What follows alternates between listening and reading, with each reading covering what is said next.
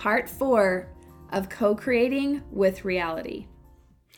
And I absolutely noticed in part three, I interrupted Gideon a few times. So I'm going to let him talk a lot more with this one. Plus, this is sort of your specialty here. Oh. So we are going to discuss in part four what is really blocking us. Because when you hear the thing said, it just seems almost self evident. So why aren't we already doing it? I'm going to turn the time over to Brother Gideon. Brother Gideon. Well, so the main question we're dealing with in this section is why we do things that hurt us. Like why we get in our own way. So, do you see the weirdness there already? It's like, here's what I want to do, or here's what I want to create. And then there's things that I don't really love about like the outside world, but I'm kind of afraid, or I, you know, have self doubt, or I have these beliefs. We're like in our own way. And that's a weird thing because maybe we're used to it. Like a lot of people don't really realize how weird it is because we all deal with it to some degree. But so it's useful to compare that situation with us with a situation with like uh, an animal because animals have something very different, and that is they don't have ego, they don't have reverberation. Which, Pure instinct. Which we'll hit on more. They just have go. You know, they just have instinct. And so if you look at a beaver, beavers build dams instinctually. And they don't go, you know, there's not some beaver going along and going, oh, I, I feel this need, this desire to build a dam. But I don't know, what if that my dam isn't as good as that other beaver's dam? And, and what if this river's like too big or too small and it looks dumb or what if i can't find enough wood? What if i can't do it or what if my teeth don't grow back fast enough or something like that? No none of that happens. They just build the damn dam. They just build the damn dam. That's good.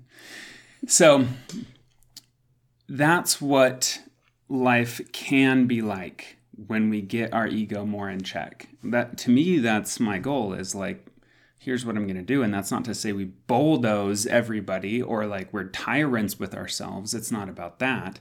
It's about being so clear and having such a clear desire and such a clear purpose that, you know, maybe the beaver's teeth are sore one day. You know, I don't know how beavers feel while they're building dams, but they just take a little break or something and then go back at it. It's not a big, oh no. Blah, existential blah, blah. crisis? Yeah we're not they're not constantly having like an identity crisis or existential crisis.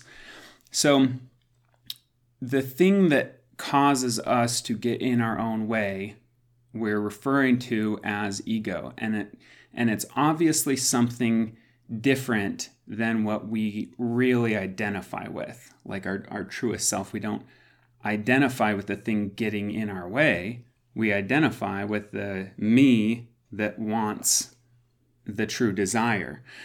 So that's where it gets really, really interesting. Well, yes, is the ego doesn't like to be talked about without bringing itself back into it. So it's sort of like the brain trying to understand the brain with the brain. So, we, neither me or Gideon, I know this is going to be a huge shock to you guys, but we have not yet surpassed ego. So, there's a good chance that the stuff we say is going to partially be coming from that part of ourselves. So, we're, tr- we're going to do it as clearly as we can because the ego hates clarity.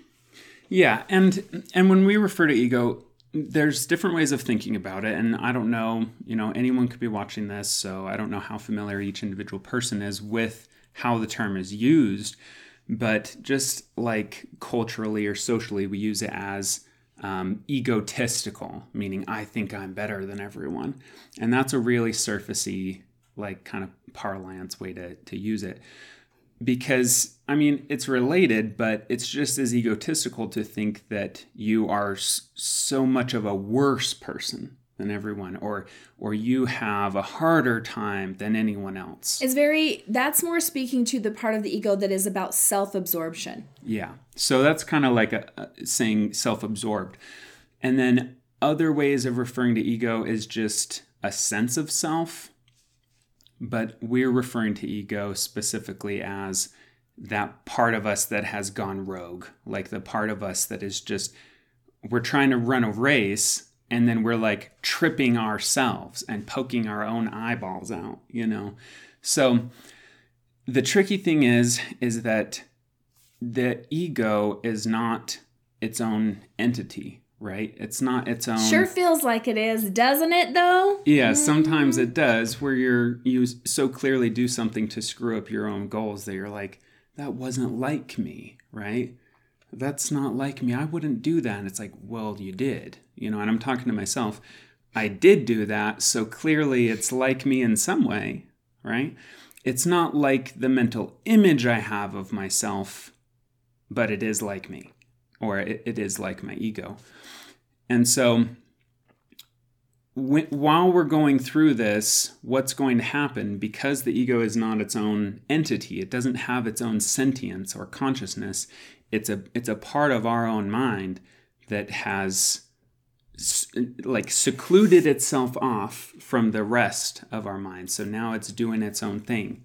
So the problem is is when that happens, then it still is using the resources from our true self because it doesn't have its own resources. Are you going to bridge it bridge it a little bit for me? It's not that I you're doing a fantastic job and can I just acknowledge how fun it is to not having to be having all of the conversation myself. I love having Gideon here to do a lot of the work. What, as you're speaking, what I'm seeing for myself is that how I would separate myself, my conscious mind, from my ego is they seriously seem to have different intentions. So this is just one way of looking at it, but I'm I'm wondering if maybe this resonates for some of you and I want to hear if it resonates for you Gideon also. Because I see myself, right? Um, what is that like the big S self as I really want this beautiful home and this connection with my kids and I want to make a difference in the world and I want to be physically healthy and I want to have strong friendships and um, I want to be the best version of myself that would get me there. And then I see the ego as the part of me that has a whole different game it's playing. And to me, it feels like the part of me that is trying to keep me somehow safe and separate, but who is constantly telling me that in order to be safe, I need to be separate. I don't even know if that does that make sense? Yeah. But it does feel like they're playing two different games and and there lies the conflict. Yeah, absolutely. Well, if you're familiar with the Course in Miracles at all, it goes into this a ton. But just to, to hashtag on, highly recommend. Highly recommend a Course in Miracles.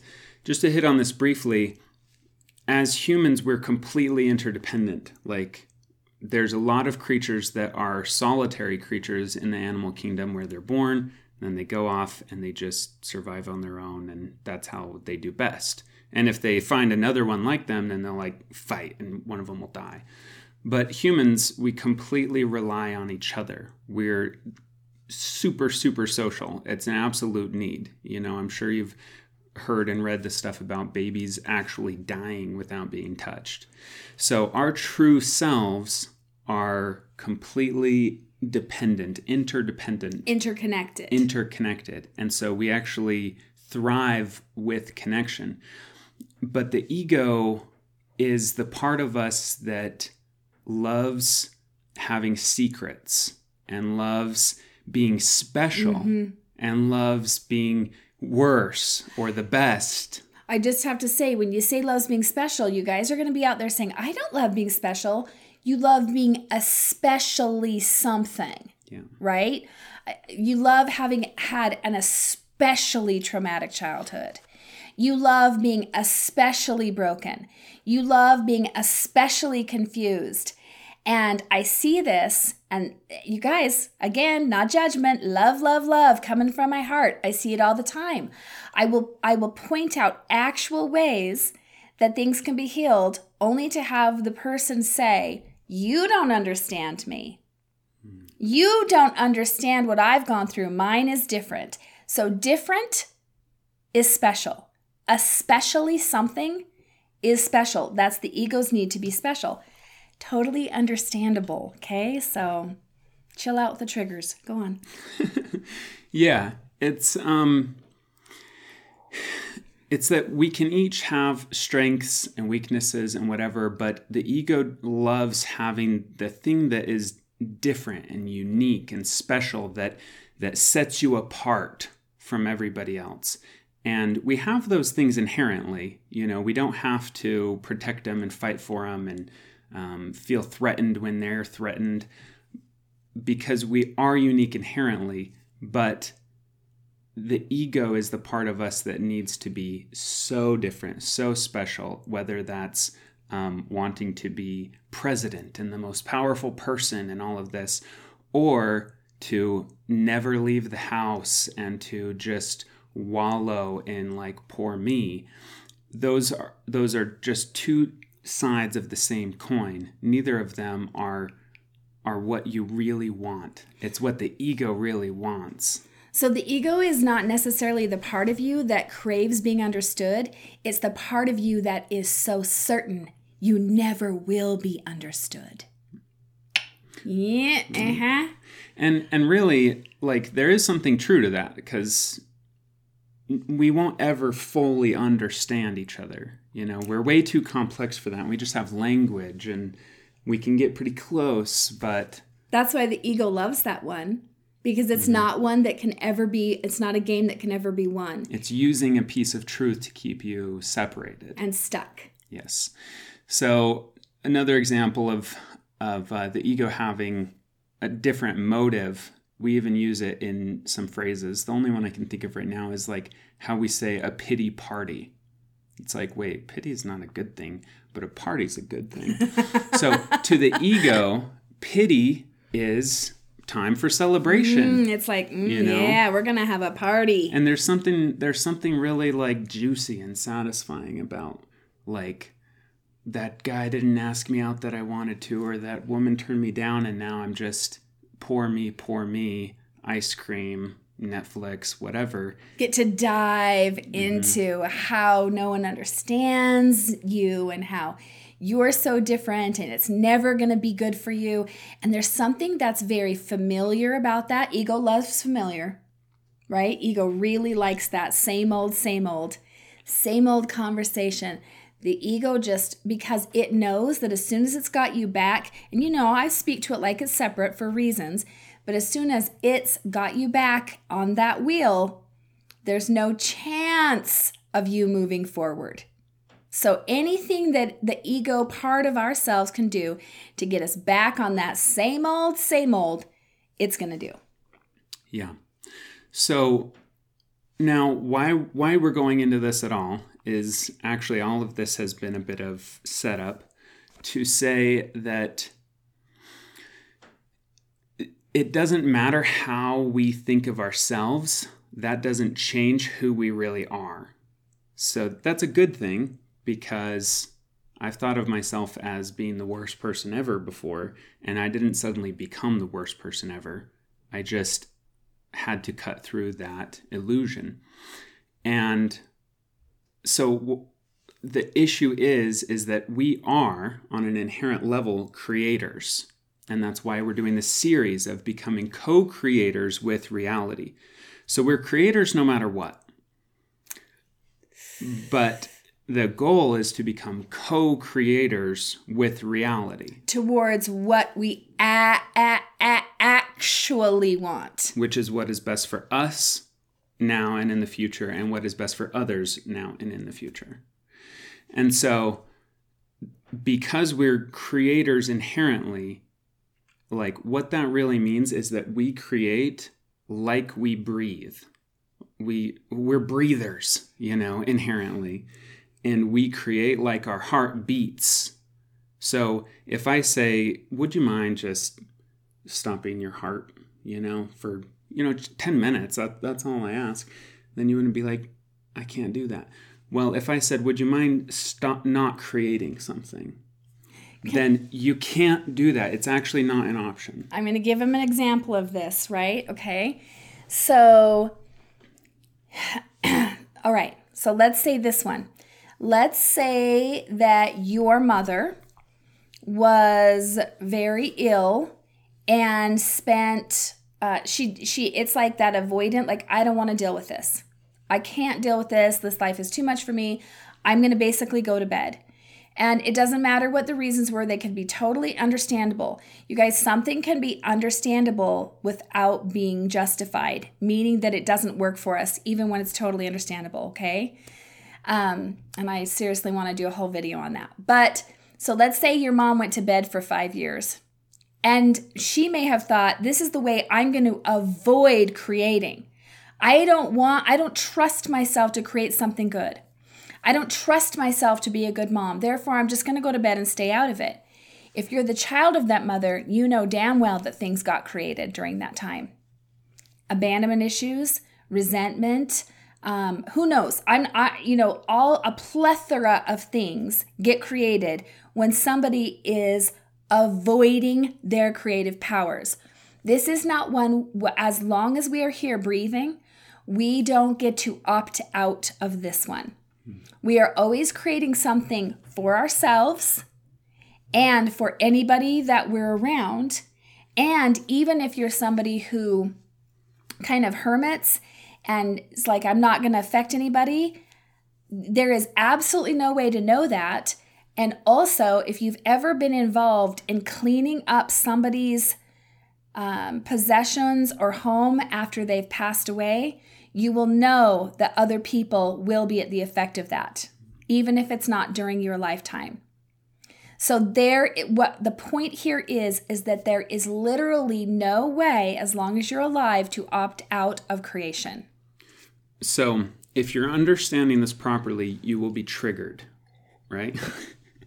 or you, or you, or you have no ego and it, it's kind of hard to even talk or you're so it. sick of yourself that you're getting excited yeah right that's now. true or maybe you're more in touch with your real self and you're excited but to the ego it it means death basically because a lot of the de- the the ego's um, plans and promises rely on that you are the exception to cause and effect which is why we brought up cause and effect in the first couple parts well, don't worry, you know, if you just don't tell anybody, then there won't be any effects. If right? you just stay single, if you don't have kids, mm-hmm. if you don't have custody of your mm-hmm. kids, if you you know, quit your job and stay at home. Or if you're a high functioning alcoholic, you can still do what you need to do. So you're just kind of in, in between and it's fine. Well, all of that is false, you know, and sometimes it doesn't show up till a lot later on when it's too late. And those are the really tricky ones because we have to be more brave, more courageous, more self honest than it seems like is necessary. But. Or it seems that as. It, more than is comfortable for sure. Yeah. More than we would prefer. Yeah. So so what we tend to do, and it's just a tendency, I really work on this a lot, is let's get on top of this in advance before, you know, before it turns into a full out, you know, wildfire. I, I know that flavor. You know, I know that that's the ego telling me something false. And so the whole thing, just real quick, like, well, if I don't tell anybody or nobody finds out or blah, blah, blah, well, you could, you know, develop lupus, you know, or or um, cancer, or you, or just bitterness or resentment, or you know that you have cut a part of yourself off in order to keep that from having an effect outside you. So now it has an effect inside you.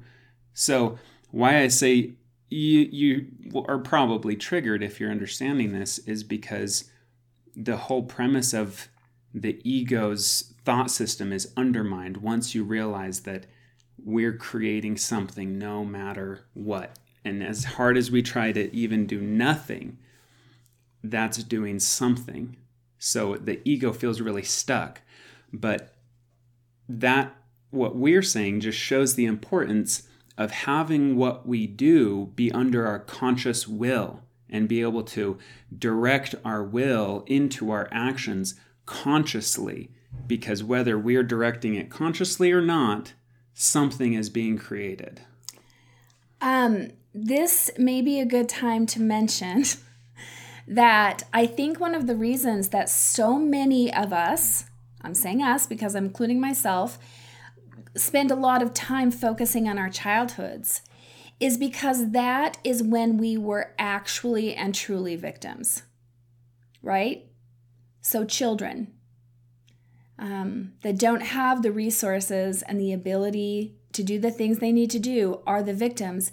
So, it's comforting for us almost in a way, in a kind of twisted way, to go continually to revisit the time when that was true. Mm-hmm. Okay. So again, I really want to point this out. I just kind of want you all to take a deep breath. I know this is a difficult conversation, but I want you to hear this. Us saying, or me saying, that um, as adults, I'm not saying we're never victims. We're not going to go there, okay? But we're saying we're not always victims. At the very least, we're not always victims. We do have will, we do have say. I want to separate these two things. For anything that happened to you that was traumatic, that was hardwired into your brain, the things especially that happened in your early childhood, I feel so much compassion. I feel so much understanding. Okay? Us saying that you can use your will to create something else is not us saying that we don't have understanding and compassion. So I want both for you. I want both for you to feel heard, to feel witnessed, to feel loved, to feel held in a certain space, and to be assisted in moving forward in a way that you love, in, in building a life that excites you and that fulfills you. Both of those things are true. Okay? So I I'm not trying to take something from you and I'm not trying to um, push you into something. I am just we are just trying to invite you into a conversation that could give you some real traction towards what you actually want. Yeah. So an example that this is actually saying that that we're way more powerful than we way think. Way more powerful because um, a good example of this is I have had this story that I'm too inconsistent. You know, I do everything. I just do a little, try really hard for a while and then stop, and try really hard for a while and then stop. And it was, and I, so I tell myself I can't do anything consistently. But then I realized, and this was when I was smoking, that every about a couple hours I would smoke. So consistent. So consistently. Whatever was going on, I'd find a way to make sure I make it happen. So suddenly I was like, all right, so I can poison myself consistently, but I can't, you know, blah, blah, build this business or that business consistently. What's up with that? So, consistency was a front, you know, consistency is not my issue. It's that consistency is in the walled off portion of my mind that I'm not under conscious dominion of. My ego had consistency in its grasp and was using it. So it's not that I lacked consistency, it's that I lacked conscious will. It was hijacked. It was hijacked. And so what we're saying is think of, I don't know, say someone that is really afraid of um, deep connection and intimacy with someone, then think of how strong that fear is, like on a scale from 1 to 10 or something. Maybe it's like an 8, it's like really strong. Well, we made that, you know, we created that. And so this is why accountability is the key to our personal power because it's like wow, I can create something really strong. Accountability includes what we've created subconsciously. Exactly. Like whether I I don't know why I created that. I don't really remember choosing to create it. But boy, did I create a strong barrier there. I can create strong things. Now, I just need to do that consciously. You know, I need to do that using my conscious will toward my truest desire. And then I know, need to retrieve to that part of myself. Yeah. Okay. So we've we're actually going to get ready to wrap this one up and we're going to uh, complete in part five. But I want to say before we wrap this up, some of the things that the ego that we are kind of calling out, right, in the most loving but blunt way, like I do. Um, and like this guy does, in case you haven't noticed, we're very good match in this way. Believe me, we do this to each other all the time. Sure. So, um, but your ego may be saying a couple of things. So I just, before we end this one, uh, I just want to point out to watch for these things. So, some of the ego's favorite things to say, especially during con- conversations where it's being witnessed, where we're actually looking at it straight on instead of just in our peripheral and being affected by it, is this is, um, I'm, I'm so confused right now, but I don't know how. I swear to you, that's the ego's favorite thing to say. It's because it's pretending like it wants to know how and I used to do this a lot. it's kind of like, I really am interested and I want to learn this. I just don't know how. And and it uses that. Gets back on the wheel, gets back in the hamster on the wheel. Um, what are some of the other things? What are some of the things that your ego likes to say? Well, just one thing with all of this is that because the ego is actually part of us and it and it leeches off of our resources, then each thing we learn the ego is like an adapting virus and it will go, and it will find it some mutates, way right? it'll find some way to use that now in its arsenal so nothing i do makes a difference mm-hmm. i've oh here's one of my favorites i hear this from clients a lot i've tried it before and they always do that right pretend to be open i've tried that before it didn't work, closed right down. So this is pretend to be open, but the truth is that closed down. That's a that's a big one. And like it's too late for me or um it's genetic, you oh, know. Oh yeah. And and that's not to say that nothing's genetic. This is just who I am. It's just who I am or um any form of there's something inherently wrong with me. Like I already you know, I was confused about myself for a long time, and then I realized that this is my problem, and that's just part of me. I just really am too traumatized. My brain doesn't work correctly, and so therefore I can't. So I'm just, guess what? I'm going to leave you with that because trust me, we're going to come back to part five, and it's we're not going to leave you forever in this, but I really want you to let this percolate for you. You know, part of my hope is that how much I love you guys is is creating a space to actually have this conversation. Because like even right now as I'm saying these words, my whole body is filled with love. It's filled with compassion and it's filled for excitement that we can move out of this. Okay? So, let's see, where's your coffee? Right here. okay, I'm excited to come back to uh, part 5. Me too. See you then. And also, you're a genius. And you're a genius. May your coffee be strong. And your life be blessed.